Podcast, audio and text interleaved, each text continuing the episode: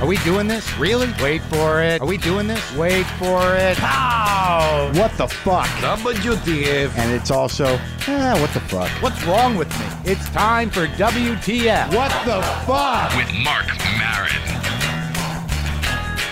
All right, let's do this. How are you, what the fuckers? What the fuck buddies? What the fuck nicks? What the fucking ears? What the fucking Eatians? You people there in Phoenix, Arizona, who came out to see me the other night at Stand Up Live. Fucking great time. I appreciate you coming out. By the way, I am Mark Marin. This is WTF. On the show today, Rachel Harris from The Hangover and also from uh, from her new film, which sounds really interesting, but I didn't get a screener. I was honest with her. I told her that. Uh, it's called Natural Selection. It's going to be premiering in Los Angeles on the 18th of this month at the New Art. And uh, I've always been fascinated with Rachel Harris, and I'm thrilled to talk to her. Phoenix was awesome. It's a weird city. I have a history in that city, as some of you know. My uh, my brother lives there. My first wife lives there. A lot of weird memories over there. And uh, every time I go back, it's it always uh, is a little odd. But I never stayed downtown before, and I'd never been to a downtown area. Literally, I got in on the Wednesday night and it's it almost seemed like an abandoned city from the future like some horrible radiation event happened a neutron bomb something but literally there was nobody on the streets and it was completely empty and there's a, a small train that runs through there and some weird sculptures and i was just again having that moment where i'm looking out over what seemed like an abandoned city thinking i'm the only one left it's on me I've, I am the only hope that the entire planet has to continue the species. Where where do I start? Uh, but then it turns out it's just very hot there, and uh, downtown, not unlike many cities, is just a little empty at night. But I did uh, I did I was able to uh, to hang out a bit by coincidence, a uh, the n- women, the people who live next to my grandma Goldie in Pompton Lakes, New Jersey, which by the way is Passaic County. I've been corrected by one of these people I saw, Tracy. the The family that lived next door, uh, one of their grandkids was uh, graduating from uh, te- uh, University of uh, Arizona, I guess it is, and they were all out there, and I'd not seen all these people in years, and I knew them when I was a little kid, and the girl who lived next door, Jody, she actually changed my diapers when I was one years old. And it's just so weird that to see people that you grew up with, I mean, it's very young, and you sort of all that memory comes back to you. These people were essentially a portal into my past. And they, they had a swimming pool. We always swam in the swimming pool. We always hung out. As I told you before on the podcast, uh, the, the son of this family, Kerry, he had this bedroom that made a profound impact on my life. No, it wasn't anything like that. He it was just the early 70s and uh, even the late 60s and he just had this room covered in posters and books and all kinds of trippy ass shit, Frank Zappa posters, you know, uh, I- it was just wild, classic, you know, late 60s man cave, hippie man cave. And I really think that my entire life I've been trying to construct, reconstruct that room. It was the first time where I saw the lobby card for the movie Freaks. And as a young child, that blew my mind. It just blew my mind. The bearded lady, uh, the, the pinheads, the, uh, the, the, uh, the guy with no legs. Oh my God. It, it permanently scarred my mind and, and, and sent me off on an obsession with uh, human anomaly that, that lasts till this day. It ju- there's nothing more jarring than looking at the lobby card for Freaks, and that was the first place I saw it. But it was great seeing them and sort of taking a trip down memory lane. Jody, the one who told me that she changed my diapers, that was the first diaper she changed. She also told me something about my grandpa Jack that I did not know. I knew my grandpa Jack used to lay on that couch and sit in that chair and just watch television for hours. He would watch every sporting event on television, didn't matter what it was basketball, hockey, baseball, football, curling. It didn't matter. Jack loved sports. And I didn't gravitate towards sports. And I always felt like this uh, amazing disappointment to my, uh, my grandfather. And Jody apparently used to hang out at the house and sit with my grandfather and watch these sports shows, these games, well, sports shows. What the hell is that? Uh, and that's where she learned about sports. But she divulged something that I didn't know. She said he he would uh, watch these sports, and he had two different phones. He'd watch it on two different televisions sometimes, and his bookies would call. And I had no idea. And maybe this was before I was really born that he was betting on games, and it just gave me this whole new uh, outlook on my grandfather. I mean, maybe it's. Uh, I I love the fact that he was this uh, you know sports better, and also I think that maybe it's uh, maybe it's better off I didn't uh, I didn't watch sports or get into it with him. That, maybe I would have been a compulsive gambler instead of just uh, you know an alcoholic and recovering drug addict. That I would have had to add that to the pile. I knew he played poker with a bunch of guys. I remember the guys, but maybe I dodged a bullet on that one. But the shows were great. I really, I really appreciate you coming out. Uh, it's a great club. Uh, Stand up live. I definitely go back out there again. It was during finals week, but we still did all right. A lot of WTFers came out, and we had a great time. It was, it was actually a, a, a good set for me. I, I think I did like an hour and a half, and I improvised a lot, and that always helps me out. Uh, gets me some new shit. I believe I'm doing Conan O'Brien this week as well on Tuesday. You know, I've done a few things in the last couple days that, that I never thought I would do. I bought a Vitamix blender. I was researching it yesterday morning. I thought, we need this. Jessica wanted something that blended better because she's a veggie and she makes a lot of veggie dishes that require some intense blending, I guess. I had an old crappy blender. So I'm looking at prices of Vitamixes. I'm thinking, like, this is a hell of a commitment. But I've been looking at these things for years because people are like, they're amazing. They'll purify everything. It's the perfect kind of juicer because you don't lose anything. All the great fiber is still there. And you can make soup with it with friction. What a selling point that is. You can make soup with friction. So I'm looking at these things yesterday and I'm like, all right, well, maybe we'll get one. Then I go to Whole Foods and they had one of those pitch people there, this old woman. Well, not old. She was in her 60s. She was doing the whole uh, step right up shit. I got a Vitamix. I got my first Vitamix 20 years ago and I still have it. And she holds up this old sort of almost looked like uh it was a metal blender with a spigot on it. And like, "Ah, I love it. And I'm wondering, is this a racket? Do they give you all 20 year old Vitamix to hold up? And then she was making the stuff, and I just thought it was kismet. I thought it was serendipitous. And then I thought, I'm buying a Vitamix today. I'm putting that on my credit card.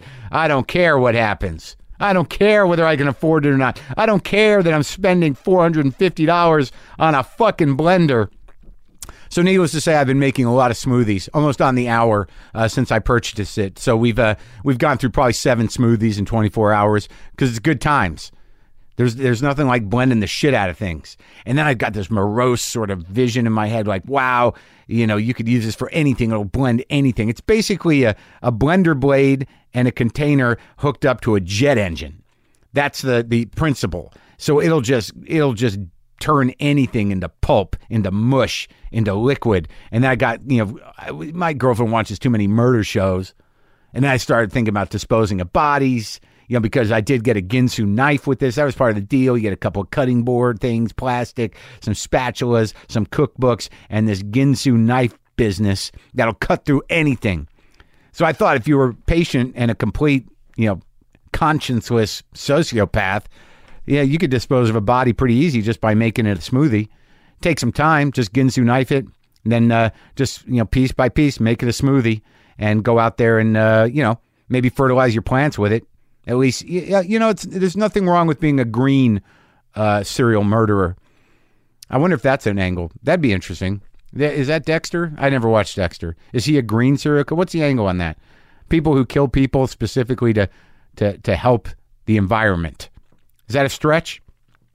But today was uh, sort of wild because today was uh, the we went on a quest for jackfruit. Do you know anything about jackfruit? I did not, but Jessica needed something. She needed jackfruit for a recipe, so we went looking for jackfruit. I had no point of reference for jackfruit, but uh, she found out you got to get it in an Asian market. So then we go to India the uh, India Sweets and Spices on Los Feliz Boulevard in Atwater. Holy shit. I love Indian food. I like Indian culture. I don't know much about it. I just find it fascinating. It smells good and it sounds interesting.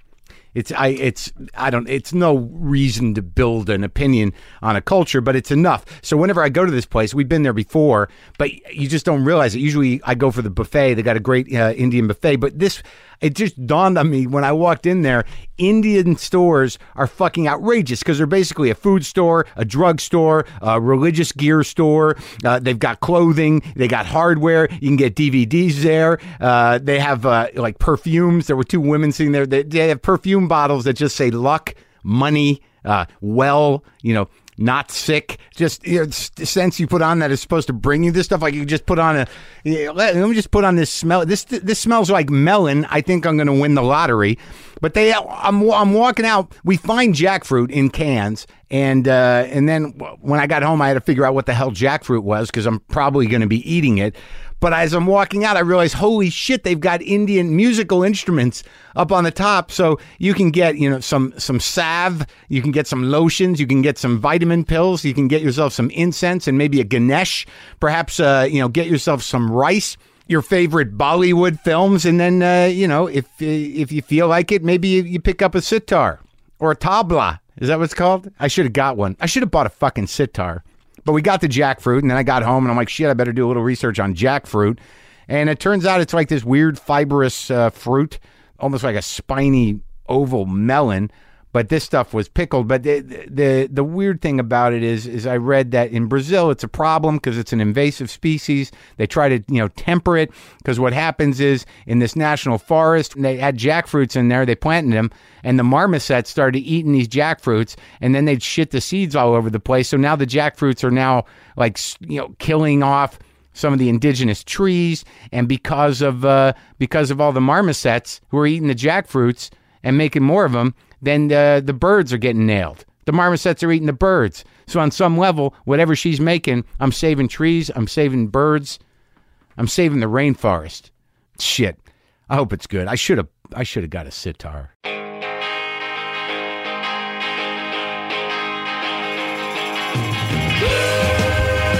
Do you do a lot of radio? Um, I did. We just did like a big serious radio tour. You did the junket.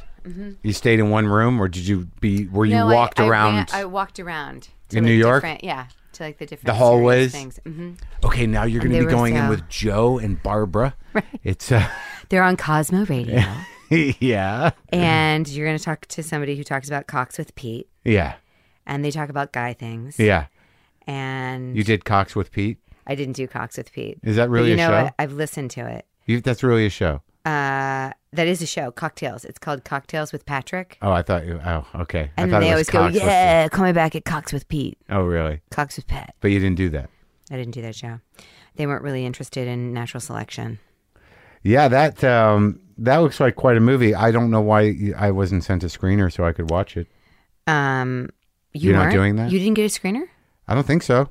Oh my god, are you kidding? I think we can talk I can't- about it. We with- can talk about it, but but if you'd seen the movie, it'd be so much more I saw. impactful, just because it's um. I saw an amazing trailer.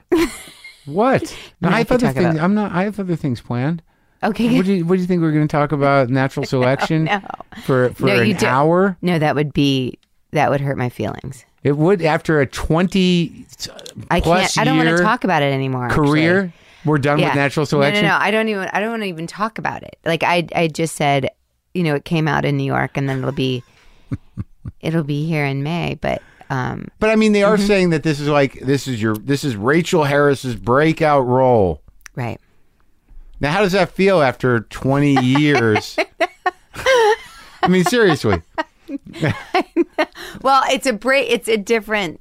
It's a different thing because I because um because I cry in this one, and they're Well, not. They're not. It's not joke crying. No, but some of us who have watched you for years have just been dying for that to happen. We're, we've just been sitting around going, when is she just going to let this shit Only go? she could just let it. Yeah. oh, it's so hard. You could feel her. She, She's just stomping on her heart. There's just so much depth down there. Yeah, there's a lot of stuff. No, but that's the thing is that I never intended to. When you know, when I started out, I was I was not going to do comedy. I thought I was going to. I wanted to. I went to New York to do straight up stage theater, Medea, Night Mother, all that stuff. Like But- that wasn't But that wait, was wait, let's go back okay. because you're, I mean, I, I want to make sure everyone, you know, Comedy knows just happened to me. that happens to I a lot just of walked people. into it. But No. that happens to a lot of people, though. Like uh, you, I mean, people. The big break really was the the Daily Show first, right? I mean, that's yeah, when people really I started mean, the to big notice break you, really was the Groundlings. right? When you, but I mean, That what, was- what everyone would know you for, because Right. like you're one of those people that's sort of like, oh yeah, Yeah, I did get it. This woman today, I was just getting my I don't- hair. I was don't- I getting don't my mean hair that as an done. insult. No, no, no, no, no. I was just getting my hair done earlier today, and this woman walks up to me and she goes, "Hi," and I was this close to saying hi. Yeah. Like I know you recognize me. She goes, "Is your name Kathy?" That's the worst. And I said no, and she goes, "Because you look so familiar. You look like," me. and I didn't hate want to say, that. "Well, you know why I look familiar." I'm in the movies. because I'm in television and film. like gross, gross. That's happened to me several, a couple of times. Like once on a plane when I was in, I didn't realize I was in the exit row, and they walked over, and she goes, "Are you?" And I was this close to saying I was on a television show at the time, and I was like, "Yes, I'm on it." And she goes, "Are you old enough? Are you over 18?" And I was like. First, I didn't know to, whether to be pissed that she didn't recognize me for TV or like so grateful yeah, that she didn't know if I was over 18. it's a weird moment. Well, it's weird is when a family comes up to me and their daughter's like, mm, or their son's maybe like 14, 15 or something, and they go, oh, We know you. We loved you. And I'm thinking, Diary of a Wimpy Kid. And they go, The Hangover. And Yeah. I always, I, d- I can't help it, but I do judge them. Like when they have young ones, when I go, You let, them watch The Hangover. Well, let me ask you about that because, like, that's a movie that it's a hugely popular movie, and you played Ed Helms' wife or fiance, right? Fian- fian- uh, well, it was actually his girlfriend who Right. he was thinking about. the insanely cold, bitchy, um, bordering on evil girlfriend. Oh, yeah. Right. Yeah. Now and then, uh, the other women in that movie, one was a hooker, Of course. and and then one's a hooker, one's a bitch, and one's absolutely fucking clueless. and beautiful. and beautiful. Now, on some level, didn't you think uh, at, at any point before that movie opened that that women were going to hate that movie? Nope. I don't know why I didn't think that way. You know what? I really Is it didn't think that surprising way until that they didn't? yeah. Well, my friends like well, Kathy and Jimmy. My she was the only one who said, "Huh, interesting movie. What it says about women, Mm-hmm. hooker, bitch, and com-" and I was like, wow, I am really not paying attention Well, I- because I, coming from comedy and being with like the boys and what's Right. funny, you know, like that's what I was. I Right. just wanted to be funny. it's boy funny. yeah, It- It's all but, Oh, boy but, funny. But I, also, but I think it's. I, I I mean I thought it was female funny too, no, I think so but because not I think funny that in the way bridesmaids. right that that it was Like, less that em- was less more- empowering person. Yeah, oh, yeah. Well, yeah. It's not like bridesmaids was so crazy empowering. I just thought it was, but it just was made. You know, there was more from two women wrote it. It was more from a female point of view and something that they would struggle with, and still held up. I think just as well as well, it was I think it was empowering in the hangover. sense that that it was women acting like we hadn't seen women act Mm-hmm. in movies. right. I mean, how often have you seen Melissa McCarthy Shit in taking the a sink. dump in a sink? Yeah, no. I mean, and I could. Uh, I'd like to see more of that. I, And, I and need, honestly, no one could do it better than her. no, I don't think so. like just the real the real reaction I, how would you have handled that part? Would you if you looked at that script? Time I to would shit have- in the sink. well you know i um, Did you read for me it? i just love it no i didn't i didn't um i would have loved to have been in it are you kidding me Mm-hmm. oh my god i would have loved to have been in it but i think looking at everyone that that was in it made perfect sense wendy mcclendon like a bunch of us are from the groundlings wendy mcclendon kobe melissa mccarthy um and all of like it was fun to see like all the little parts with groundlings that are still like in the groundlings and stuff like one of the guys that was the valet was like holding the puppy like he was the one that said well, like when they leave and they're giving away puppies as favors i remember just looking at it's david hoffman and going oh my god even david hoffman just standing there with the puppy is funny you know like some people are just funny, Mm. Funny. and I, Oh, yeah. I i mean like so that was fun but but I think all the women that were in that, as far as groundlings go, they were so perfect for that. Like Maya was so perfect to play. She's a groundling. Yeah. I think we uh, then maybe we should talk about that. But I want to go back to where you know where the dream starts. Oh yeah. I mean, where'd you come from? Ohio. We- uh, Ohio. Yeah. That Columbus, pe- Ohio. People leave Ohio. Worthington. Yes, they do. I, Yeah, they do, and they, it's hard to go back. yeah, I know. I've been My- to Columbus. I worked at a there's a comedy club in Oh Columbus. yeah, there is. Yep. There's Mm. a bunch of my friends have done. yeah. But I've been to Cleveland. Yeah. Uh, that's a, a city that's proud and sad, and Yes. uh, they're trying to overcome the sadness. In Columbus, Yeah. I don't really have a, a a good recollection of it, but it's so American, so we're, we're kind of rust belty, industrial. Yeah. It's really, you know what? It's a great place, I think, for people to raise their kids if they want them to go to public school and have access to everything, like as far as the arts. Like, what I mean, and obviously this is 20, 30, oh God.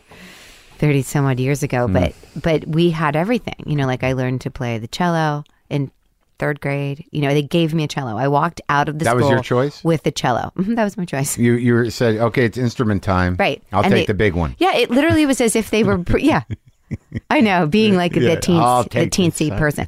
No, I loved the sound of it. Like Yeah. I loved that it was so soothing. Do you still play? I don't. How, when was the last time you played a cello? Oh my god, I think it was in just before I went to college.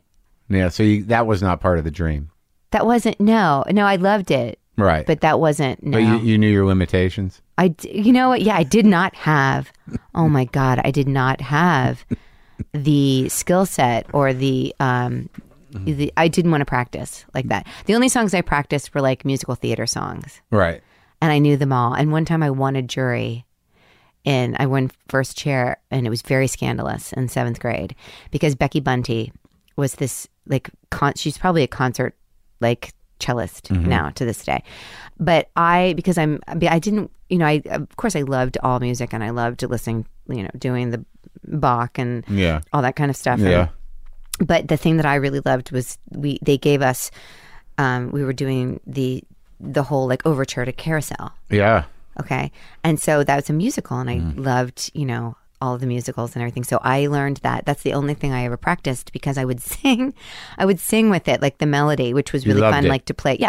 And so um, so then I did it for the jury, and then they said, then they put the list up, uh, you know, for our seed assignments, and I was first chair.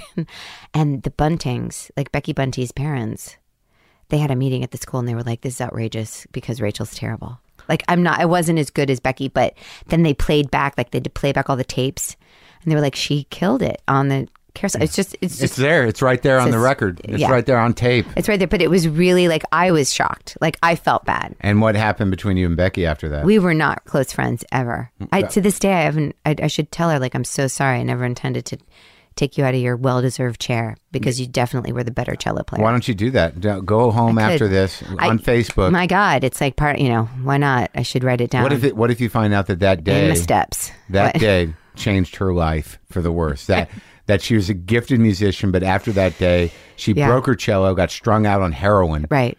and for years was Right. lost to her family, and now is just getting her life together. Well, then I would say that was her path, and I am not God. and thank God, I thank God, I am not her God, and that she made that choice. I can't cure it. I didn't cause it, and wanna- I do you wanna- certainly can't control it. Do you want to apologize to Becky? Becky, now? Becky, Bun- listen, I just want to say, Becky, you clearly were the better cello player. I got lucky, and for whatever reason, I was supposed to sit first chair, and for whatever reason, you were supposed to eat it. Yeah, that's nice. And That take came- it in. Yeah, that was nice. That came from your heart. It did. I feel that. She was actually she's really really talented, but she was intense. Like she was one of those people that really like that I would see and run away from. All was it all about cello? Like that Yeah. was her life. Like And see, and I was into like cheerleading. you were a cheerleader. Ugh, No, I didn't make it in seventh grade, and it really made me craze craze. Like Really? cra- yeah, Well, that's probably better. which is embarrassing. I think that might have something to do with your disposition. Mm-hmm. Mm-hmm. Mm-hmm. Do you hate cheerleaders? I don't. I don't. I just know what Mm. What were you like is in that- the thinking. every- I was okay. Listen, I was a cheerleader in the eighth grade. I was chunky. I had. I mean, I did a really good job with my tryout because again, it's like I I wanted it so bad that I just had laser focus, and I Just like that cello thing. exactly. So did you hurt some cheerleaders' feelings? I'm sure I did. Hmm. I'm sure I did. But I have a red birthmark, like a port wine stain birthmark, all up the backside of my right leg. Hmm. So we wore bright yellow cheerleading uniforms with super white legs because we didn't have tanner back then. We had QT, right. QT. QT tanning. It was like by copper tone, and it Oh, right, turned you, just, orange. Just like that makeup. Yeah, right. but no, there was no makeup. So But the every makeup other lotion, right? like- right. It was like a yeah, it's like a lotion, Right. And uh, and I was short and chunky, Mm-hmm, and then I'll like almost. I love all albinos. Mm-hmm. I feel a kindred spirit with them. I am not one technically, but boy, I was fair skinned, and all of them were tall and tan and. Are you trying to be polite about saying black or? No, they weren't black. No, there's one. There were two black girls in my Right. in my middle school in Ohio. Yeah, Uh-huh. Not cheerleaders. they were. They were cheerleaders. Anita Penn and Elise Saunders. Holy God. Hi, girls. Hey. Because I know they listen to this. Yeah, of course. I have a lot of uh, ex-black cheerleaders who listen to this. High school, like it's a weird following. That's what I thought when I looked I at don't know you. if they talk to each other, but it's weird. I get a lot of email. Yeah. I used to be a cheerleader, and I'm black, and I'm Yeah. like, this is another one. Another one. but okay, so it's, so there you were yeah. with your birthmark. Where does that come in? My birthmark. Just trying too hard. Trying too hard. Always trying too hard. Well, I think that's part of your comedic persona, kind of, isn't it? Yeah. You tried too hard, and then you just snapped. Yeah. I don't, yeah. I don't know if I ever did a full snap. Almost in The Hangover, That was so fun. but was that a real snap? That was. I mean, you snapped in that kind of. Oh, yeah, I had a full blown yeah, freak out. right. Yeah. I've never done that to somebody like that. Uh, But I've, In real life, no, but I've witnessed it. Like I've witnessed people losing it like that crazily. who? Like, what does that mean? You witnessed? What is- My mom. My mom had a slight At you? rage problem when Did we she? were little. Yes. oh my god! Slight rage problem. like uncontrollable. Deeds. Not uncontrollable, just like an earthquake. You never knew when it was coming. But were- were But to things- this day, I think actually it was probably hormonal. Right. So you're gonna let her off the hook. Yeah. That's well, nice we've to hear. done lots of talking about it. Trust me. Well, what kind of family did you grow up in? Like a grew up- married family? Um, okay, this is the deal. My parents divorced when I was two. My dad moved away to uh, like, well, he moved on. Like he just my my dad was married a few times. Right. He just moved on. Like you, like that was an old family. That was it wasn't an old family. I saw him once a year until I was in college, and that's when I started having a relationship with him because I was starting to kind of come to. Right. Like I was like, oh, I better know this man, Yeah. or I'm going to be kind of crazy. Yeah. I got to see. really? You were aware of that? Yes, I was. What were? What? How does that manifest itself? Because everybody talks about like daddy issues and Mm-hmm. da- like, and I've you know I've dated women who I say have daddy issues, but to Yeah. actually say I better get to know this guy or else what? Yeah.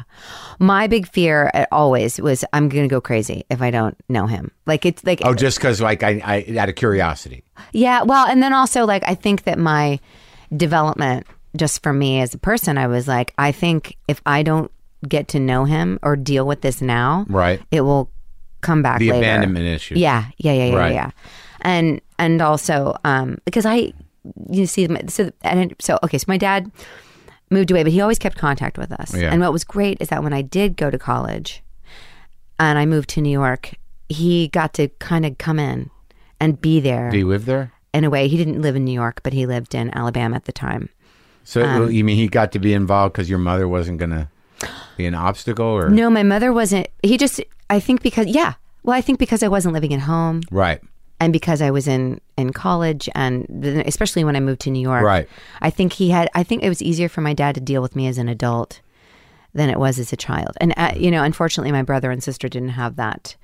Um, they never got to really have that relationship with him that I He's- He's did. gone now. He, yeah, he passed in two thousand six, Uh-huh. and I, I was so, so glad That you, yeah, that I'd had that that relationship. and you got with to him. know him as a dude. Yeah, and I also got to know him as an imperfect person Hmm. and be okay with it. You know what I mean? Because our parents, we always often put on a pedestal and Right. So don't and want them to be infallible. And I got to kind of deal with him outside of just being angry that he left, you got to Right. sort of assess. and look at why Right. and look at um and and deal He with told like you why, or you just had to put it together. oh no no he told me why. I mean they they got a divorce because they just had a really combative relationship. It was you know not Dangerous? good. My dad Yeah. yeah. a little bit, and then my um my mom remarried when I was four to my stepdad, who is my dad. Good guy. Oh, really good guy. That's lucky. I'm you know it's like only now do I realize how lucky I was that my mom married such a great guy and we talk about it a lot my You and your my mom. my mom and my dad and Yeah. I and my my older brother and my older sister and my two stepbrothers and my stepsister like there's when my mom remarried my dad there were three of us and three he had three kids and my mom had three kids so it was literally like the Brady Bunch we were living the Brady Bunch but Oh my it was God. nothing like the Brady Bunch No, no, it wasn't fun. no. Well, it was really fun actually. When There the wasn't kids, closure at the end of each twenty-two minutes. no, there wasn't. there was craziness though because my dad, his ex-wife was a Jehovah's Witness. Yeah, Oh, if for all of you out there, Mark's eyebrows just went up two So feet what, off did of his she come to face. the house once a week with a few other people? And She didn't. some, uh, know. I never really met her. Lighthouse magazines. No, I never met her. He just would go drive up to Bucyrus and pick them up. And then they would come every other weekend. And for So- me, I was like, this is awesome that they're coming every other Right. weekend. Because we got to play and we got to hang out. And But how did that religion affect the kids? Like, isn't that one of those restrictive? yeah, the, the, the big place that it came into play um, was that, and which caused my dad, my stepdad, and my mom so much guilt and grief was that they could not celebrate Christmas or birthdays. And so we would celebrate our birthdays when the kids weren't around. And then we would still give them a gift though. When like, they'd come over, yeah, but we just couldn't say it was for their birthday. And then for and, you- and- Christmas, and they couldn't take it back to their mothers. they could like i think she knew but as long as we didn't like uh, like we just couldn't do it so you know and one of my stepbrothers is still jehovah's witness and you know for him you know my philosophy is always like whatever works yeah, whatever works for you just don't annoy me too much. right and he doesn't he doesn't do it at all and um You were brought up with no God. I was I was brought up with no um, religion. I mean, when I was in eighth grade, I wanted to go to. Um, I remember my friends all went to this Presbyterian church. Yeah. and my friend's dad was like this really nice, normal guy who Yeah. was a minister there, but he was funny. yeah, Like he was funny and nice. Sure. and Some of them are good. infallible. Yeah. you know what I mean. Like so, I mean, inf- and fallible. Right. I should say. Like he was big on well, you know, whoop, messed up here. Yeah. Oh well, and I thought that was so attractive. yeah. You know, like really. And so I said to my mom, I want to go to this church, and we started going, and it was great. I mean, there would be sermons that I would literally check out and never not understand a thing that he was talking about. You sort of had a crush on this guy, I think. Well, there was there were there was two. There's Mr. Ferguson and, and then um, Mr. Johnston, and they were they were both yeah they were kind of like you know great dad figures Yeah. for me Well, I that were think like that's it. appropriate people. They were That's- like appropriate men in my life, and my stepdad was crazy appropriate. You know, like I never I hear I can't I couldn't as a kid imagine your stepdad doing something weird to you. I mean, like I was always aware that my stepdad wasn't my dad and wasn't my family. So it's like you, the way that you carry yourself in a house when you Yeah. live with men that aren't your brothers, like your brother, like aren't family necessarily. I think you are aware of how you, what clothes you're wearing. Is that true? But it wasn't out of fear, Not fear, but just that, like, it's not your dad. right? but I think as it, I think that I honestly think that was just totally natural. But it did not come out of a place of he's looking at me, or like my brothers, Right. my stepbrothers. You know, so there was, it was all, you, you were just being appropriate. just in your being mind. appropriate. He but was then- doesn't mean he was being inappropriate. But I mean, yeah, and he was like five. Even when I was five or six, though, he, you know, I think that transition was much easier for me than it was for my sister and brother. Like I really adapted to him being my dad. You know, and, they never did. And they were a little older than you. and they they did. Oh, they did for sure. My my older brother and older sister, Jack and Julie. Um, they they are my sister. It was hardest for, who is seven years older than I am, Yeah. and and it was really tough for her. The Because she had divorce a and pretty everything. deep relationship with your With my your dad. real dad, yeah. Yeah, yeah, yeah, yeah, yeah. See, I always find like I always wonder about that in terms of father figures and stuff because my father was relatively absent but charismatic. But Mm-hmm. when you don't have uh, an attentive, emotionally attentive father, Yeah. or I would imagine that if you were conscious that it's not your real father, Mm-hmm. that there's always that part of you that is kind of half looking for that type of figure. Oh yeah. And, and, I mean, I've definitely Sure. felt that for myself. And I think that happens a lot with women in, in terms of what daddy issues are. Heck yes. You have to be really careful not to make the person that you're with your sole emotional. I got to tell my Support. girlfriend that. Oh, See what you did. uh, dude. Oh my God. And that was for free. what'd your What'd your old man do? The original one. The original one, the original, I love that. The original dad, my biological father, um, he was a software engineer for the United States government. He designed missile systems and he, he did the Patriot Project. He was a big, big Republican. Wow. Well, you Both, have- all I- my parents are Republican, but I don't remember politics. I don't ever any remember anybody talking about politics until I was older. You know, I mean, I remember thinking. I remember one time my mom asking said say- t- she told me a story that when I was in school they said which president do you like and this is like later I think like Carter was president and I was like I always liked Nixon and my mother's like oh she's like we all gasped but there was something about you know if you know he was very he was a good speaker Who Nixon? yeah But how old were you when you? I mean, I remember Nixon. I'm and sure I just said some name you know what I mean It was catchy. Had an X in it. Yeah. Nixon. Yeah, but I, you know, and I remember being in love with Jimmy Carter, like just thinking he was like the best. And There's that daddy thing again. yeah, Ronald Reagan wasn't, I didn't like him so much. Interesting. He's an actor. Yeah. You'd think I would have been crazy about him.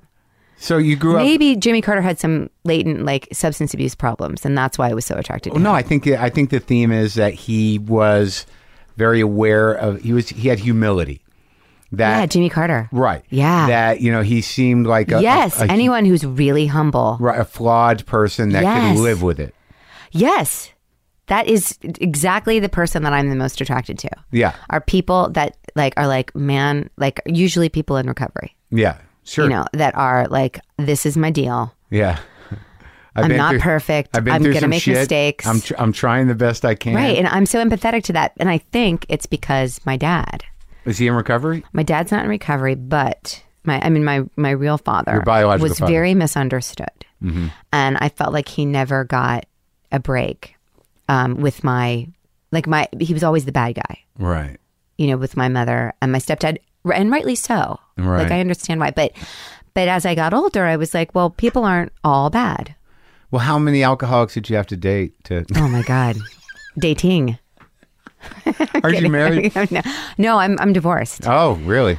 Yes, I'm Sorry. divorced. But my oh no no, it was like four. It'll be man, 2008, May 2008. Mine was 2007. I'm just barely over it. Yeah, isn't it? It's I, I hear it takes half the amount of time you were with them for okay. it Well, to really we were we were together seven years. total. We were married five. Yeah, I was married three, Oh wow, only three years. but I was with her for eight. Oh yeah, sure. Yeah, It's intense. Ugh, The fucking br- awful. I've told everybody I'm like never get divorced. What, what do you mean never get divorced? Well, I'm Why like did you if get work divorced? through it, work through it. I mean, I think oh, I see what you're saying. So you're, know what I mean? you're Like, uh, don't but- throw the towel in if yeah, it's but I- possible. right, if it's possible. But for me, um, we went to counseling for a long time, and, like like after the honeymoon. You and just- no, we went honestly, Mark. We went before we got married, just to like like th- we were like making sure like that I like. I talked to my people. He talked to his people. We come together, talk to people together, and Right from the we- beginning. yeah, well, because he had he had some stuff that he had when he when he came in, and I had you know some stuff, and so Which stuff? well for me, I've just I've been in Al-Anon because my stepdad was a recovering alcoholic. Yeah, Like that was my first. that's why I thought I knew you. Oh yeah.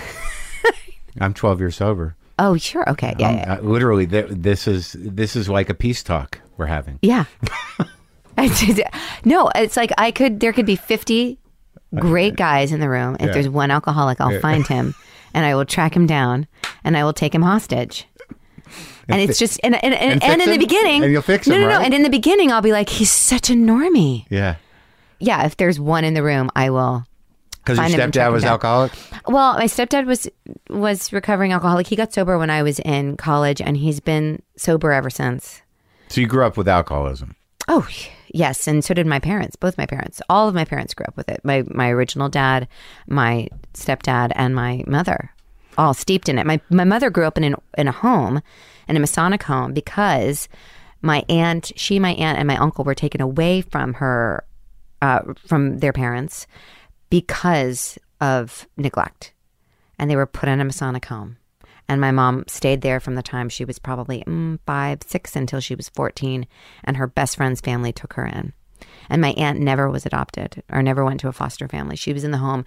She went in the home, I think, around nine. Wow. And then she graduated high school living in the home. It was some Sonic home. And to them, they're so grateful because they had clean beds, they had food, they had people. But then there's all that abandonment stuff Right. too, though. Exactly. You got borderlines in your family? We don't have any borderlines now. I know, shocking. Uh, I yeah I don't. I barely understand that diagnosis, yeah I but don't I know it has something to do with abandonment. yeah Yeah. yeah So your husband, yeah alcoholic, uh no another another Hmm. Another thing. another thing that was but yeah yeah, equally as focused. exactly yes. yes. And he was in, he's, re- you know, he was in recovery when I met him and worked a really good program and took care of himself and, you know, and, and, and then over the years, things happen. You know, people grow apart and Got bad. it just it just was um you know he's not here to talk about it Yeah, we and don't to have to tell talk his side about of it. the story Yeah. um but uh i will say that for me the hardest thing was knowing that it was for me the right thing to do it was staying was awful the thought of leaving was was hideous and awful but the thought of staying was worse What's which I would hate for him to hear. But I'm, he, he- you know, that that's just hard. But he, uh, yeah, Well, I, well, let's talk about this then, because there's some things about that disposition that you have that it, that I don't know is really understood by some people. That that a codependent or somebody who uh, thinks that they can fix somebody yeah, or or they're you know intrinsically attracted to people that are somewhat broken. broken and, and don't have a lot of control, so they can sort of have that control. Mm-hmm. That there's you can hit a bottom with that.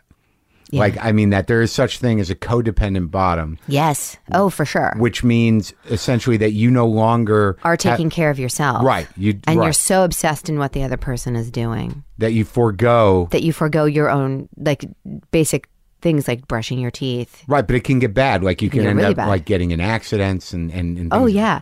Usually, like yeah. Usually, if you're obsessing about your qualifier, we Yeah. like to say, yeah, that would be the other person. yeah, the Yeah. other person, then you. That's when I do have car accidents. really. or that's when I do, um, or anything. I mean, like because I'm weird I'm an obsessive obsessive personality anyway, so it's Yeah. like if I'm obsessing about having to be somewhere yeah, at a certain time, and I just get laser Locked in. focused on that, as opposed to like taking a breath and going, okay, I don't need to be there.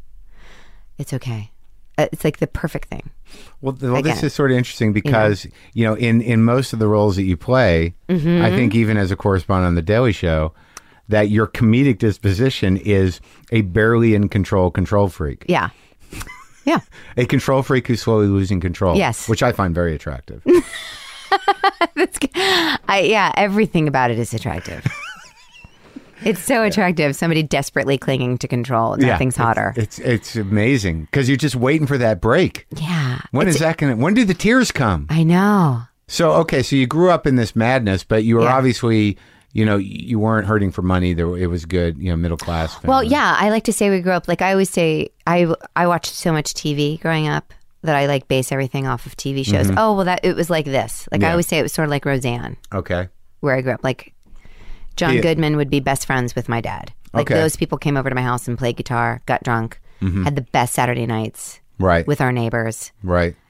eating cheese and crackers with the women smoking and drinking Chardonnay. Like that was the best for me as a kid. Oh, that's Because they would sweet. just sit there and talk and sit around the table. I would just listen to them for hours. And did you do musicals in in high school? I did. I did all the musicals in high school. and you I played did cello, Brigadoon. and you were a cheerleader. But I, you know, I stopped How were your cheerleading. grades? Uh, not not good. That's good to hear. Yeah, no, my grades Because were I, not good. because I was starting to think you were perfect. No. Oh well, yeah. That's a no. That's you know what? That's the scariest thing to me. That that's the scariest anything. eh, That's the scariest thing anybody can say to me. is when they when they start to say, "Oh you my seem to really God. have your shit together. Yeah, you are an angel. I'm like, oh my god! Like my head goes, I go, brrrr, or whatever. Like I start to freak out. Like I'm not, I'm not. Let me tell you this, this, this. Like I'm so, uh," like that. Really, that sends a shiver down my spine when somebody says, "Wow, you've just got it all together." I'm like, no. Why do you think they say that? I, well, I think because I don't know. I think because when you're someone who's cognizant of like working on themselves, you know, where you're like, I I need to work out. I need to eat right. I need to make calls, you know, to my people that I call, and then and then and I get outside help, and I, you know, like, I, and I have a lot of support, and I have amazing friends that I'm completely honest with, you know, the brutally honest, you know, friends that have said to me, I would still love you even if you killed someone. and we would deal with it. And then you say, "Well, I have something to tell you." Something to tell you. This isn't. This isn't a. This isn't a. This isn't a guitar. It's actually a shotgun. and I need your help hiding some bodies. Yes. Yeah. No. th- But that, you know, I, I, I don't know. I don't. I don't. Maybe I just You give don't off an wanna be s- appearance of, like that I'm have it all together. You know, I'm. I would never say I'm a disaster. But isn't that the control? I have freaks? been a disaster in the past. the biggest sadness of the control freak is that you know inside they know that they're barely holding Yes. on. Yeah. And that outside, you know, everyone's like, "Wow, she's really focused and really got it together. Right, right. Everything's clean here." no, if anybody's really two together and I never see them lose it, I don't trust them. well, you- Only until I see you totally fuck up and like like behave really badly, like I- say I- something shitty to someone awful. Then I go, oh, he's then like I okay. breathe a sigh She's of relief, okay, and yeah. I'm like, okay, okay, they're normal to me. I used to, I do a joke where I say, "I don't know uh, if someone loves me unless I can make them cry." Oh my god, What? that's horrible. you mean like make them cry like because they're sad because you've hurt them so bad? Well, I mean, like a lot of times when you're when you have uh, an angry disposition or even an Right. alcoholic disposition, Yeah. Uh, See, I'm al- always on the receipt. I'm the crier. that's what I mean. Yeah. It's like fuck you, you don't love me. if see, you 'cause cared I- about me, you would fucking understand what I'm Right. saying. And then I go, yes, I do, I do. I okay, you do, you do. Right, I'm sorry. right. I'm sorry. And then, then, then once you said you were sorry, then I'm like, oh, I'm in. yeah, yeah, it's over. Yeah. yeah, locked in. And there you go. And that's how it goes, round and round. I oh, it is. Listen, I just want to say for people that are listening too, that I love alcoholics. I know you. They're do. my favorite people. Like that's the thing is, I don't, I don't like that when people kind of go, "Oh, I'm attracted to alcoholics." I'm like, yeah, yeah. they're awesome. That's where the fun is. It's fun people. Yeah. Like everyone that's smoking Yeah. in the back. Yeah, I don't smoke. Yeah. But that's where I want to be. sure. You grew up with it, I did. so it's like it's that thing where um but did you have that thing also when you were a kid where you're like, was there enough um, drunken behavior in the house that you sort of knew? Like you felt like you, I, I have to take care of this. I mean, did you find that that's there? no no my stepdad was really um he would he was the kind the type of guy that would come home after work and drink a six pack of beer, but I would never know he was drunk. right? But Like you knew he he was, was- going to drink it. Yeah, but but back then in the day, Sure. I was like, well, that's like a can of Coke. Sure. Like I didn't really think because I didn't see horrible ramifications. Like Right. his behavior didn't. He didn't go like he didn't become mean. Mm-hmm. He might have done that with my mom. You know, like the way that he talked to her or Right. whatever. But but it was my mom who was the crazy person because of his drinking. She was the Yeah. reactor Right. you know, that was like picking up everything and, you know, and like, sure, he was numbing out, but she was feeling everything, you Mm-hmm. know, and so we were like, man, mom's the crazy person when really Interesting. she wasn't. I mean, She just had a lot on her plate and she no did. way to deal with it. Yeah. And for me, then the way it trickled down for me was okay, I'm going to clean the house before any of them get home, make sure everything's in its perfect So place. mom doesn't go crazy. So mom doesn't come home and go, what the hell? Like, what the fuck are going, you know, why are these dishes in here? yeah.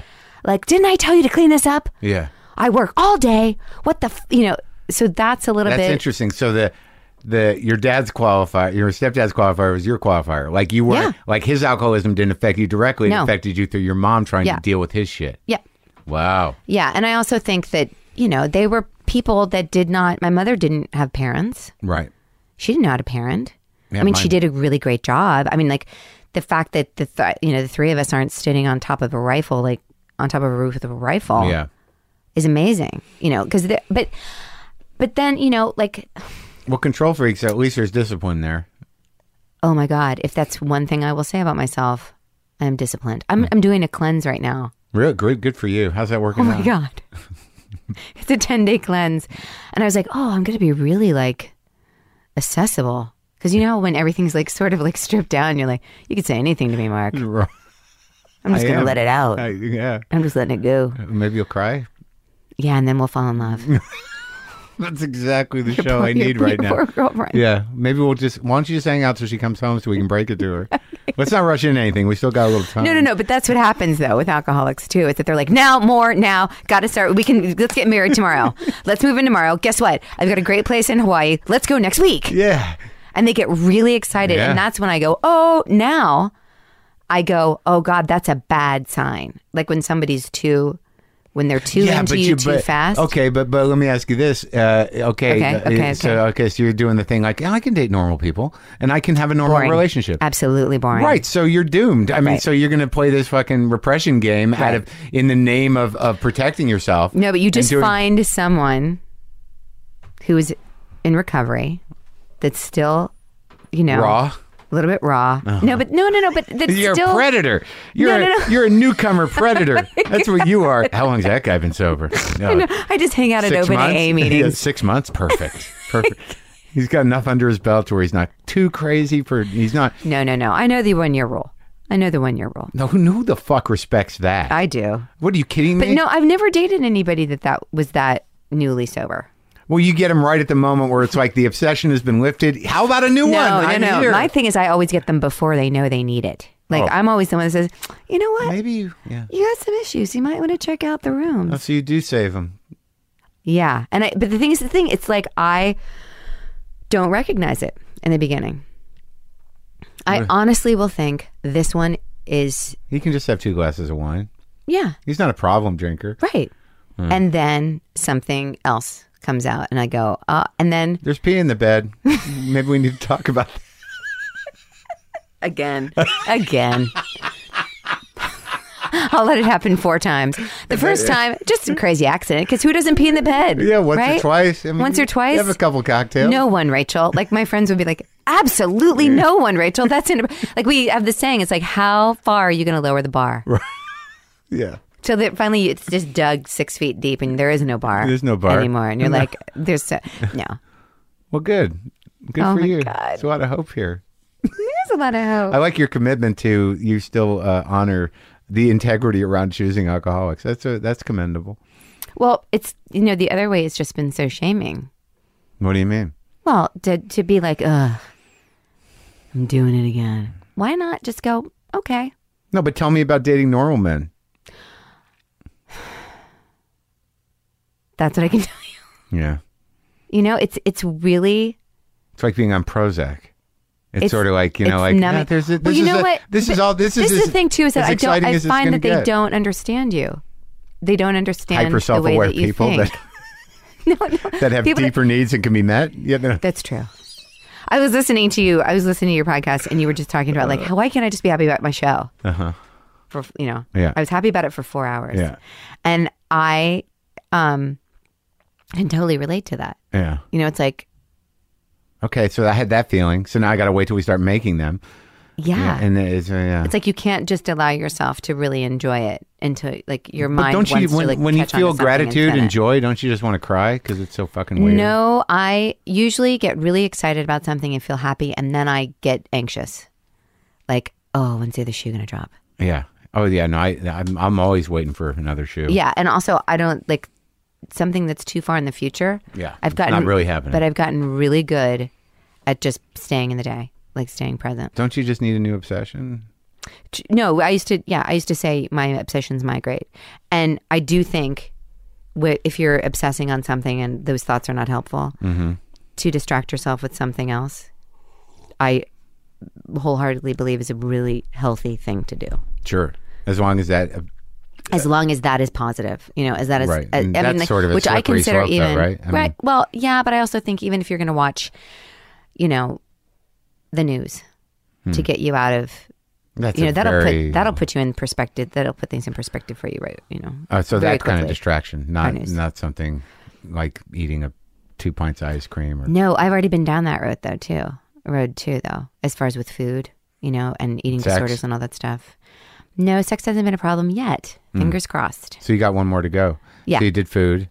i did, did, food i uh, did i yeah in my 20s that was a big i had a i was never hospitalized but i did a Got really thin? good round with an- yeah, anorexia And that was when you moved to New York.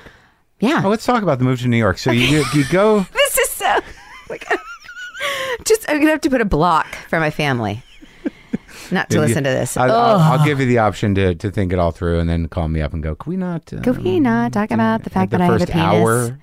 and a tail? That- who's still, everyone's still around? Stepdad, mom? Stepdad and mom still around in Ohio. Mm. Adorable. Yeah, you don't have to tell them about this. Just tell them about the movies and stuff. They they won't hear it. No, I know that. Do you like that I whispered that? yeah. I'm like they won't. They won't.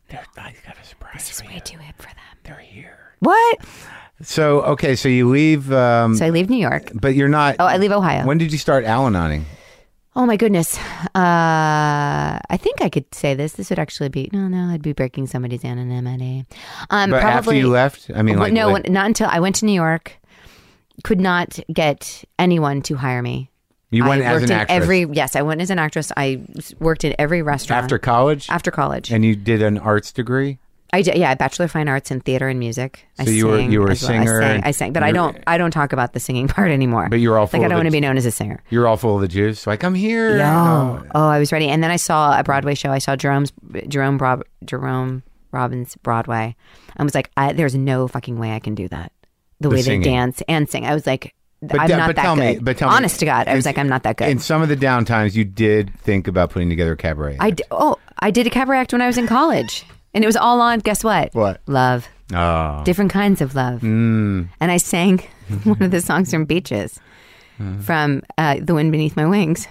So I moved. So then I have an agent that says I'm going to open up a store in in Los Angeles.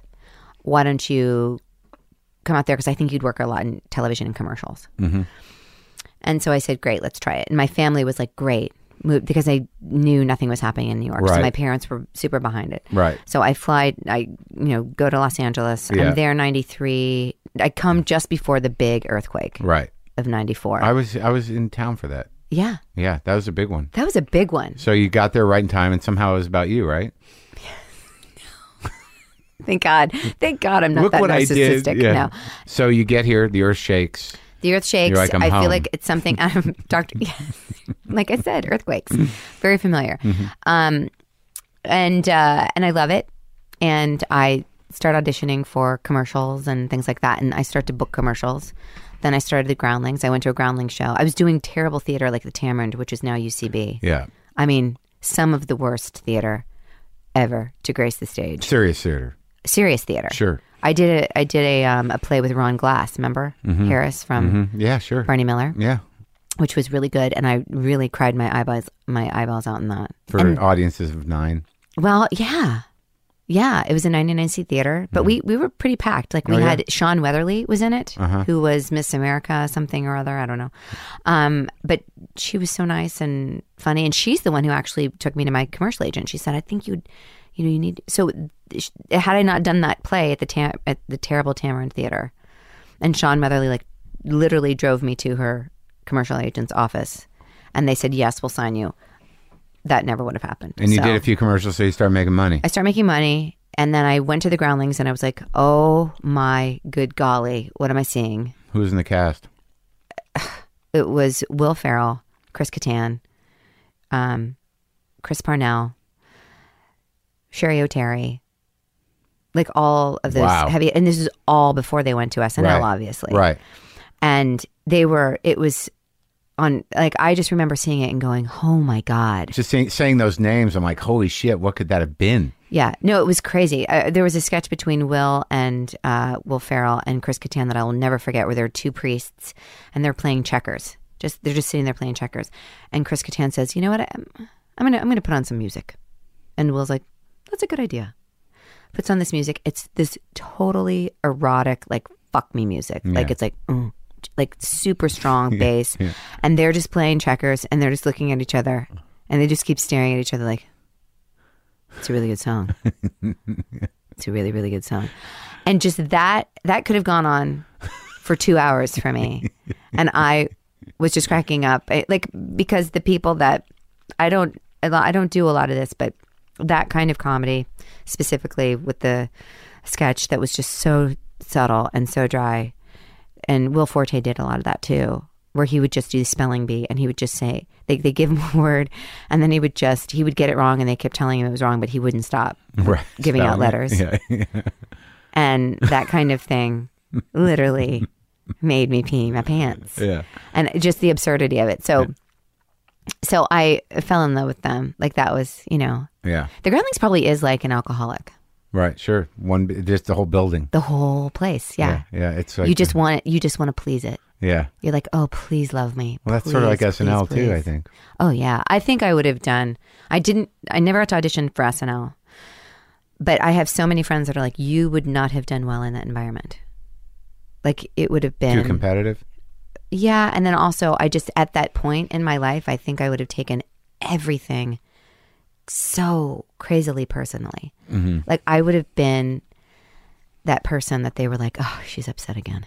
So the Groundlings should was a little more supportive, had a little more give to it. Well, I, I just think and you because have of that the work. nature You of got it. in. You auditioned. You and- audition, but you you start taking classes, Right. And then you get into a writing lab, and then you go into the advanced level where you're like, where you're just putting up a show, Uh-huh. like one show every six months, and then um, they vote on you, and then you get into the Sunday Company, you know, Uh-huh. which is like the rookie team. They perform every Sunday night, and the groundlings come, and they have to see a certain amount of shows, Right. And then they vote on you to get into the main company, but you're performing by the time you get into the Sunday Company, and you but the amount of work you have to do for a six month period is you're writing every week and you try to it- you know it's a numbers game like you just try to get as much material as you can into that show Right. and then hone it with your director Right.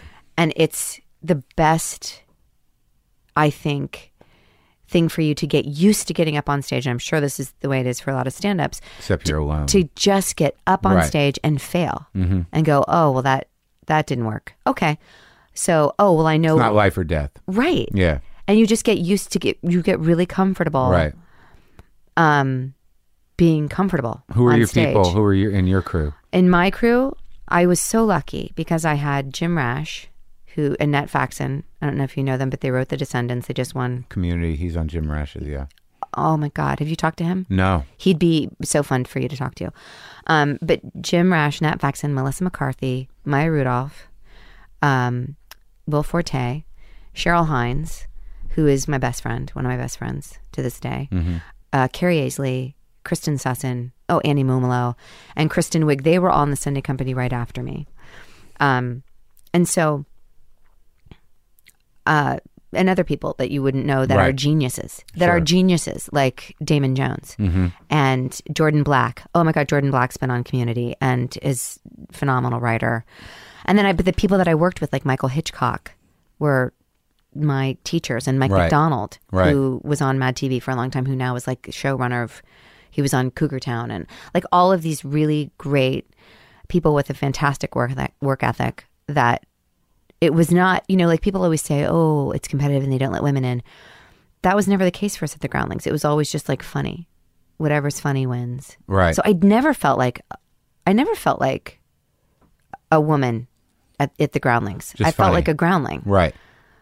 honestly. I, I, I, I've talked to other people about sketch in general that, you know, this sort of experience you get at constructing bits and writing with other people and, you know, learning how to be part of an ensemble and Yeah. trust each other. I mean, it's much different uh, than stand up. And it's a great thing because it really it's so prepares you. isolating, yeah. It prepares you for bi- the business. collaborating. sure. Well, that's the thing is, and I just did this pilot with M- Melissa McCarthy and Ben Falcone. Ben, ugh, I can't believe I didn't say Ben in that list. Yeah. Ben is her husband, and I've written some of the worst sketches of my life with Ben Falcone. Yeah. To this, where we still, every time we see each other, well, not every time because I see him a lot, but like every now and then, we'll just be like, "Do you believe that we put that up on a stage and people paid?" Like, what would that to be? see it? Well, we did a spoof of, of course, "Who's Afraid of Virginia Woolf." Wow.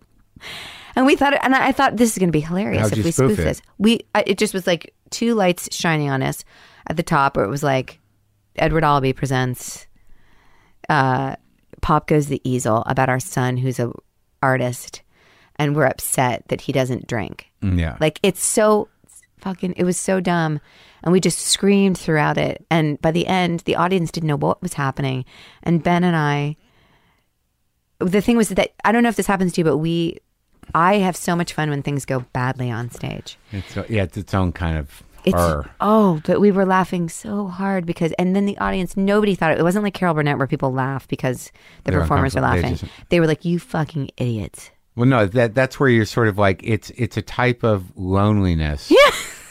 that that that people who don't perform can't really understand. That like it's like we are owning this stage right. now. We're the only It's ones. like I invo- just took a t- major dump yeah and I'm sitting in it and I love it yeah and I don't need to get out. yeah. And look at these people looking at us. But we, oh, but at any rate, so when you've experienced that kind of stuff with Yeah. people, to get to to get then get paid to do a network sitcom with them, where Melissa's the executive producer and giving us notes, and Ben's the star of it, and I have a part in it, and Damon Jones has a part in it, and Andrea Martin, who came from you know second Sure. you know, from Yeah. SCTV, where we all kind of used to that kind of collaborating, going, oh, oh, oh, this would be funny here, and not taking it like, wait, you can't tell me what to Right. do. But going, oh, fuck yeah, or I'll try that. And- Or then going, oh, okay, I can't do it. Just tell me h- how to say it. Like, give me a line reading. Like, because you all just collectively want it to be funny was so great. And I think that only comes from being in that Groundlings What's the company for status like of that pilot? the, I think the network saw it last week, so we will find out at the beginning of May if it gets picked up or not. Well, that's But exciting. Uh-huh. CBS doesn't have a lot of slots this year. Like, uh, But you're happy with it. You like the way it looked and it was funny. I haven't seen it yet. But Oh, you haven't seen but it? shooting it was one of the best experiences. It's the it's that thing that I've always when you like write out, you know what you want. You know, for me, I was always my thing is I want to work with people that I trust and that I completely respect, that I can completely be myself with, that um, on a really funny show where it's more an ensemble. I don't, you know, I I am more comfortable being a supporting player. Well, h- how do you how the Daily Show come about? Well, The Daily Show came about because my agent uh, said they're looking for people on The Daily Show. I think you'd be a good fit for this. Um, and then, of course, this was when Steve was still on the show, Steve Carell, and oh my God, Steve Colbert and um, Stephen Colbert. And um, they were looking for a female. And Ed Helms and Rob Corddry had just gotten hired, and then I auditioned. And the th- you know the great thing about it, Mark, is that I didn't realize what I was auditioning for. I Right. did not realize how fantastic it was. Right. Like I just thought, oh, it's this cable show. I didn't really know much about it. I wasn't really paying attention to politics back then. Right. And so I just went in and did my thing, and they were like, okay, they're going to fly to, fly you to New York to meet with John and and to audition there. And what I didn't realize, I had the balls in my audition for the Daily Show because I come from an improv background, Right. To take what they gave me, right, and then totally made it my own. So these are Daily Show writers, like the best writers on the, For that some of the type best of writers. television. Yeah. Oh my god! And I literally rewrote chunks and made it personal, like made personal attacks toward John, like in the thing. Like I found out personal things about him, and then did that, and th- which could have gone horribly wrong. But um, I just was so I had no idea what Yeah. I was. I didn't realize what I was that I was being perhaps disrespectful or anything. And so, um, so I remember John after the audition, he just was like, "Okay." He's like, "I want you to do it again." He's like, "Stop saying okay," because I say okay all the time. Like I Yeah. go, "Okay, okay, okay, okay, okay," and then, um, and he's like, "And don't call me a dirty kike." And I said, I said, I don't think I called you a dirty kike. I think I called you a kike. I didn't call him a kike in the piece at all or anything like, but, but it was like he was be- being so self-deprecating. And then I got to just joke back with him. So, so he said, great. And, uh, I did it again and, um, left. And I remember it's that thing sometimes when you don't realize, like, I remember walking out and seeing these women that were like bug-eyed and like really dressed like for the part. And I Corresponding. wasn't, I was not dressed like that. I Yeah. Mm-hmm. I was just doing an audition. Does that make sense? Like I, and so only when I walked out and I saw how these, I was like, holy shit, maybe I didn't take this. Right. You didn't. You didn't have any. you- It wasn't. Uh, you had no sense of of what you were really going in. Right. For. It wasn't like it wasn't as if I was auditioning to be to do the remake of Broadcast It was News. just with- another right. audition. Like if I if I had to audition for Broadcast News Right. back in the day, Right. oh my god, Right. right. lost my mind. I So- would have lost my freaking mind So because what- Mm-hmm. that kind of movie, that kind of character, is would have is would have been that for Right. So what? So what happened? me. So then I got a call and they said you're gonna do it. You're hired. And I was married. I was getting married at the Yeah. time. Yeah. So I came back. I did the show, and then my my uh, ex husband, husband at the time, really didn't want to move to New York. And I was married. I was getting married. So we compromised, Yeah. and I did not do the show. I left after like six, seven months. Really. Yeah, Because of. Hmm. Mm-hmm. How'd that resentment build? that that was okay because I was really cognizant of that choice. I I mean, it haunts me to this day. But things have, thank God, have worked out kind of okay. Yeah. But I will always regret Not putting your career first. in that in that situation. You had a good like time kind of working working on that something show? else. I mean, I didn't want to leave. I, I had the best time working on that show. I mean, I had so much fun with Ed Helms and and the field producers Yeah. on that show and the writers. They're just everybody's just so. It's great to be working with people that really love what they're doing. And it's funny, and they know that, and they have a machine in place. Right. Yeah. But it, this was still kind of in the beginning. You know, I remember Was it I was 2000 and 2000, it was 2001 when I got Oh, the job. okay. It was like Yeah. October. right? we went to war.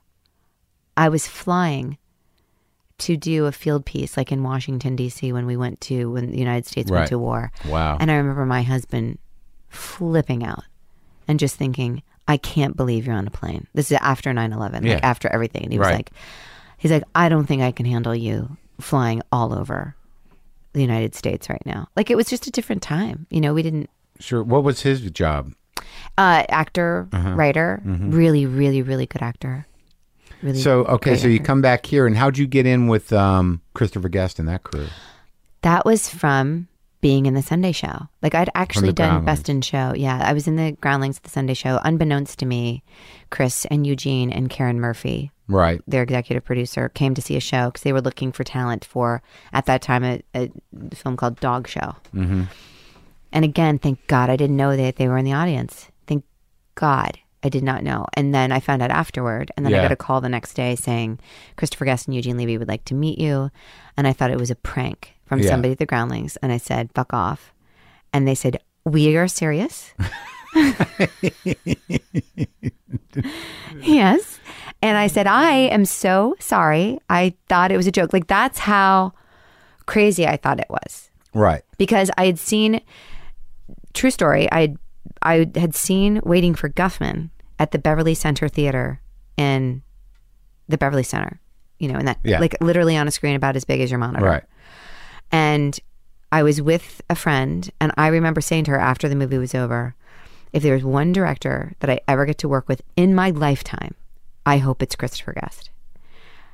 And then, like a year later, he's at the Sunday show, and then I meet him. It was almost like too big, Yeah. like it was too much Well, for he's me. like an improviser's dream, I think. oh, Spinal Tap Yeah. and Eleven. Yeah. you know like just all of that and then then he's so nice and so shy and i wanted him to like me so bad Yeah. and he's very um he's not on he's not a man that needs to be on you know he's very comfortable like i would try to joke with him like i'd be like he, like, he called me once from vancouver when they before i went up to shoot dog uh, best in show uh, or because we shot it here in la before they came down but he's I, s- he was talking to me about the character and what i was going to do and i'd heard it was pouring down rain up there you know it's always raining in vancouver Yeah. and i said wow you get enough rain up there He like I was so nervous to talk to him on the phone. He said, "Yes, Rachel, it is actually raining a lot.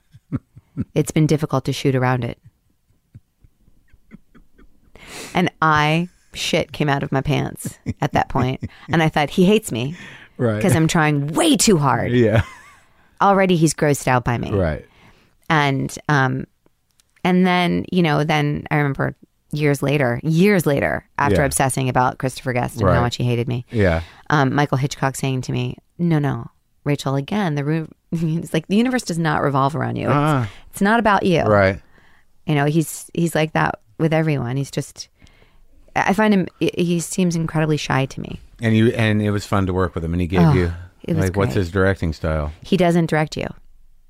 He he doesn't- just says go. He may say say that one bit again yeah, because you're improvising everything. right. But he believes if he hires you, he hired you for a reason. Right. Do what you do.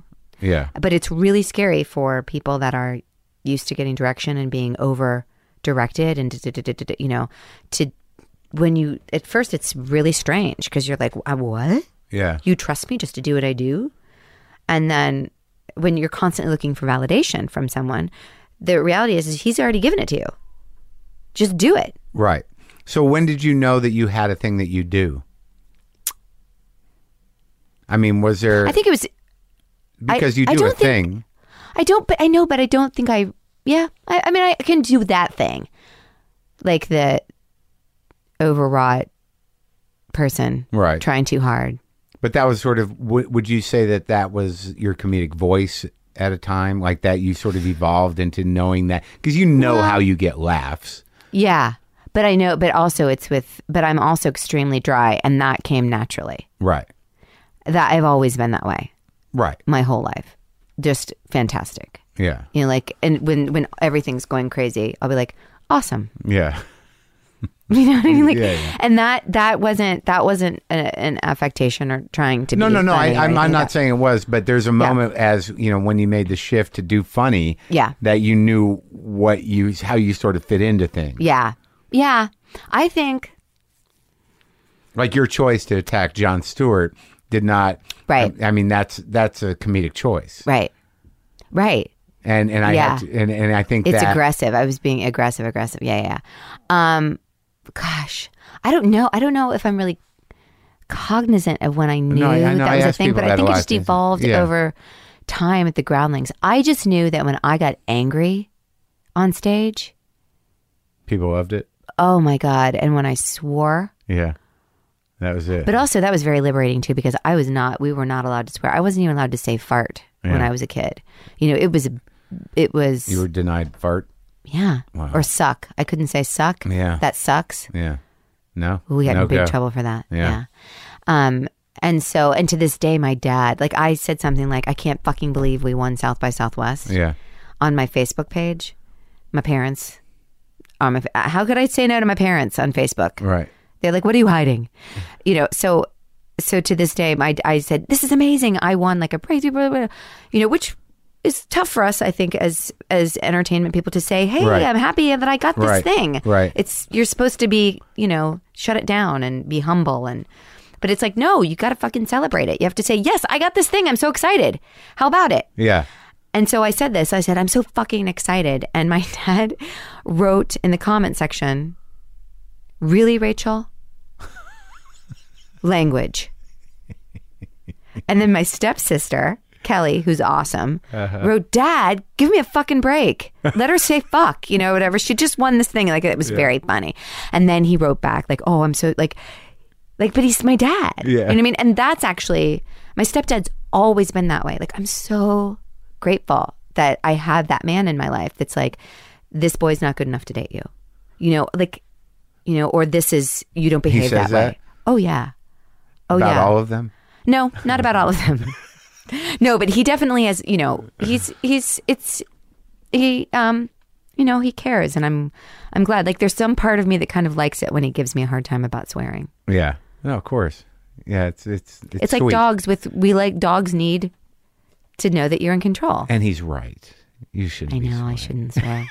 All right, so let's do let's talk about this South by Southwest thing. oh yeah. Natural selection. Yeah. Which I saw the extended trailer of. Which gives you everything you need to know. I think it does, except for the one big part missing, but I kind of figured it out, but we don't need to talk about that. What part well you can- What do you mean? Something happens? yeah, with me and, and Raymond. Yeah. So it's about a, a good woman scene. who is in It's about a woman who is in her early 40s. Um, she has been married to the same man for 25 years. She met him when she was probably 15. When they met, uh, some stuff went down that Like- rendered her unable to have children Okay. he married her um but said but then because of their religious beliefs was like because you're unable to have children um sex is a sin if you cannot produce offspring the act itself Why bother? is, is a sin. Right. So th- she's been in a sexless marriage for 25 years. Awful. Right. But because it's God, that all must she's ever have- known. You must have been really able to amp up that control freak thing. oh, yeah. Well, Shove yeah. it, just stuff it all down. Mm-hmm. Yeah. Yeah, just well, yeah, because also she's but it but the other thing too is that with Linda, the character that it plays, she doesn't really she doesn't realize she's stuffing anything down. Yeah. Do you see what I'm saying? She's just like she's never. But, I But mean, she that's what feels starts it. happening though. Is that is as she's starting to get, she's starting to want to be with her husband, and she's feeling guilty because she wants to have sex with her husband. Right. And he's like, "We have to pray it away," you know. And she's going through this kind of. She's having these thoughts and starting to question, you know, what's going on with her, and then Abe has a stroke. Be- uh, The husband. Right. He has a stroke. He's donating sperm to a sperm bank. He's jacking off to porn and has a stroke. And she goes to see him in the hospital. So he was d- that he was doing that just so he could jerk off. No, he was doing that for his legacy. I'm sure that it was some way for him to have a release, Yeah. as well as, yeah, he wanted to jerk off and also he wanted to continue his legacy. Right. You know, he wanted to have children. Right. So he has a stroke. She doesn't. She goes to the hospital to see him. He doesn't have a wedding ring on. She doesn't understand where's his wedding ring, and they say he probably left it at the clinic. And she's like, "What clinic?" She goes back, and she finds out that he's been donating sperm for the past twenty five years, and she knows he's fathered children all over. And so she's instead of being mad at him and thinking how fucking dare you, she says. Well, I was inadequate. I drove him to do this. Obviously, he wants to have a child, and she so she thinks, "I'm going to go find one of his children." Right. So she starts on this road trip to find Raymond, Matt O'Leary. She finds him. And then it's basically the journey as she, she brings him from Florida back to Texas to meet Abe as his dying wish. 'Cause It she's- was his dying wish. Well, she's made Decided that. that. She's decided that. Right. He has to meet one of his children Exactly. because you couldn't give. him Because obviously that's why he was doing this. Right. Now, this is the most, I mean, in terms of the type of film it is, the most serious acting you've done Yeah. Yeah. on camera. On camera. Yeah. Yeah. Yeah. and the challenge of that was what for you? I mean, Well, the challenge of it for me was that just to be vulnerable, where she feels like, again, she's, you know, she trusted him for 25 years and then he let her down and further that realization to come into play that uh, for her, I think first she has that the feeling of complete and utter inadequacy. And that's just a horrible feeling. so to like where you would, where the impulse to be funny would be to protect that or hide that Mm-hmm. reality, you had to go into it. Yeah. Oh yeah, totally. But I wanted to because I again I was coming out of my divorce, which the aloneness of coming into the house, and he had, you know, I I've used it so many times, but it's just the perfect example of when I moved back into my house after he had moved out. Empty closets, pictures off the walls. It's just a complete loss. It's- Oh, it's horrendous. And the only way you can deal with it is just to feel it and to go, this is awful. And what have I done? And it brings up all of these questions, you know? And so when she's faced with being alone for the first time, you know, um, my husband was such a emotional support for me, you know, such a great guy that not having that there was horrifying, you know, and to like walk through it Yeah. is is tough. And so that aspect of her going back and The character now. dealing, yeah, the character for Linda when she's faced with, oh my god, I'm going to be alone for the first time in my life, and I have no idea what I'm going to do, or that I com- that's what I completely tapped into. It so it's good timing. was really good timing. Oh, well, I'm glad you're uh, you're happy and things are going so well. Yeah, And I'm looking forward to seeing the movie that I should have seen before I talked to you. it's okay. You'll see it now. I don't Now think it's we had a tomorrow. problem having a conversation. No, I We- know. this was crazy easy. Wild, right? Okay, so But I knew it. I knew I'd, when I'd listen to your podcast, I was like, oh, it'll be fine. Rachel Harris, the name of the movie, I never do this either, uh, is uh, Natural Selection. yeah. And it's in Los Angeles at the New Art May 18th. I'll, t- I'll try to Because accommodate who you. edits this? Good lord. I know, I got Do a you friend. do it? And I got a friend who does it. You got a friend. And my partner. That sounded like Yeah, and I got a guy. so, so I know a guy. creepy. I know a guy. So creepy. I'm like, wait, no, it's- he'll he'll do good. He'll be good. are they going to take parts of this and It's, do uh, shit with it? Yeah, they usually put a dance mix under this kind of interview. All right, I'll talk to you later. Okay, good.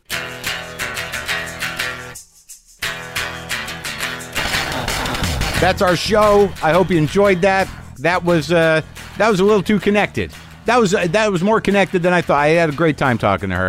Uh, I think she's very talented and very funny. I hope you enjoyed that. As always, go to WTFpod.com if you want to kick in a few shekels, if you'd like to uh, get the app, if you'd like to get on the mailing list, which I encourage because I do write a, a little email every week. Uh, we got some new merch coming out soon. If you want to get the new first 100 episodes on DVD with the additional video footage, you can do that.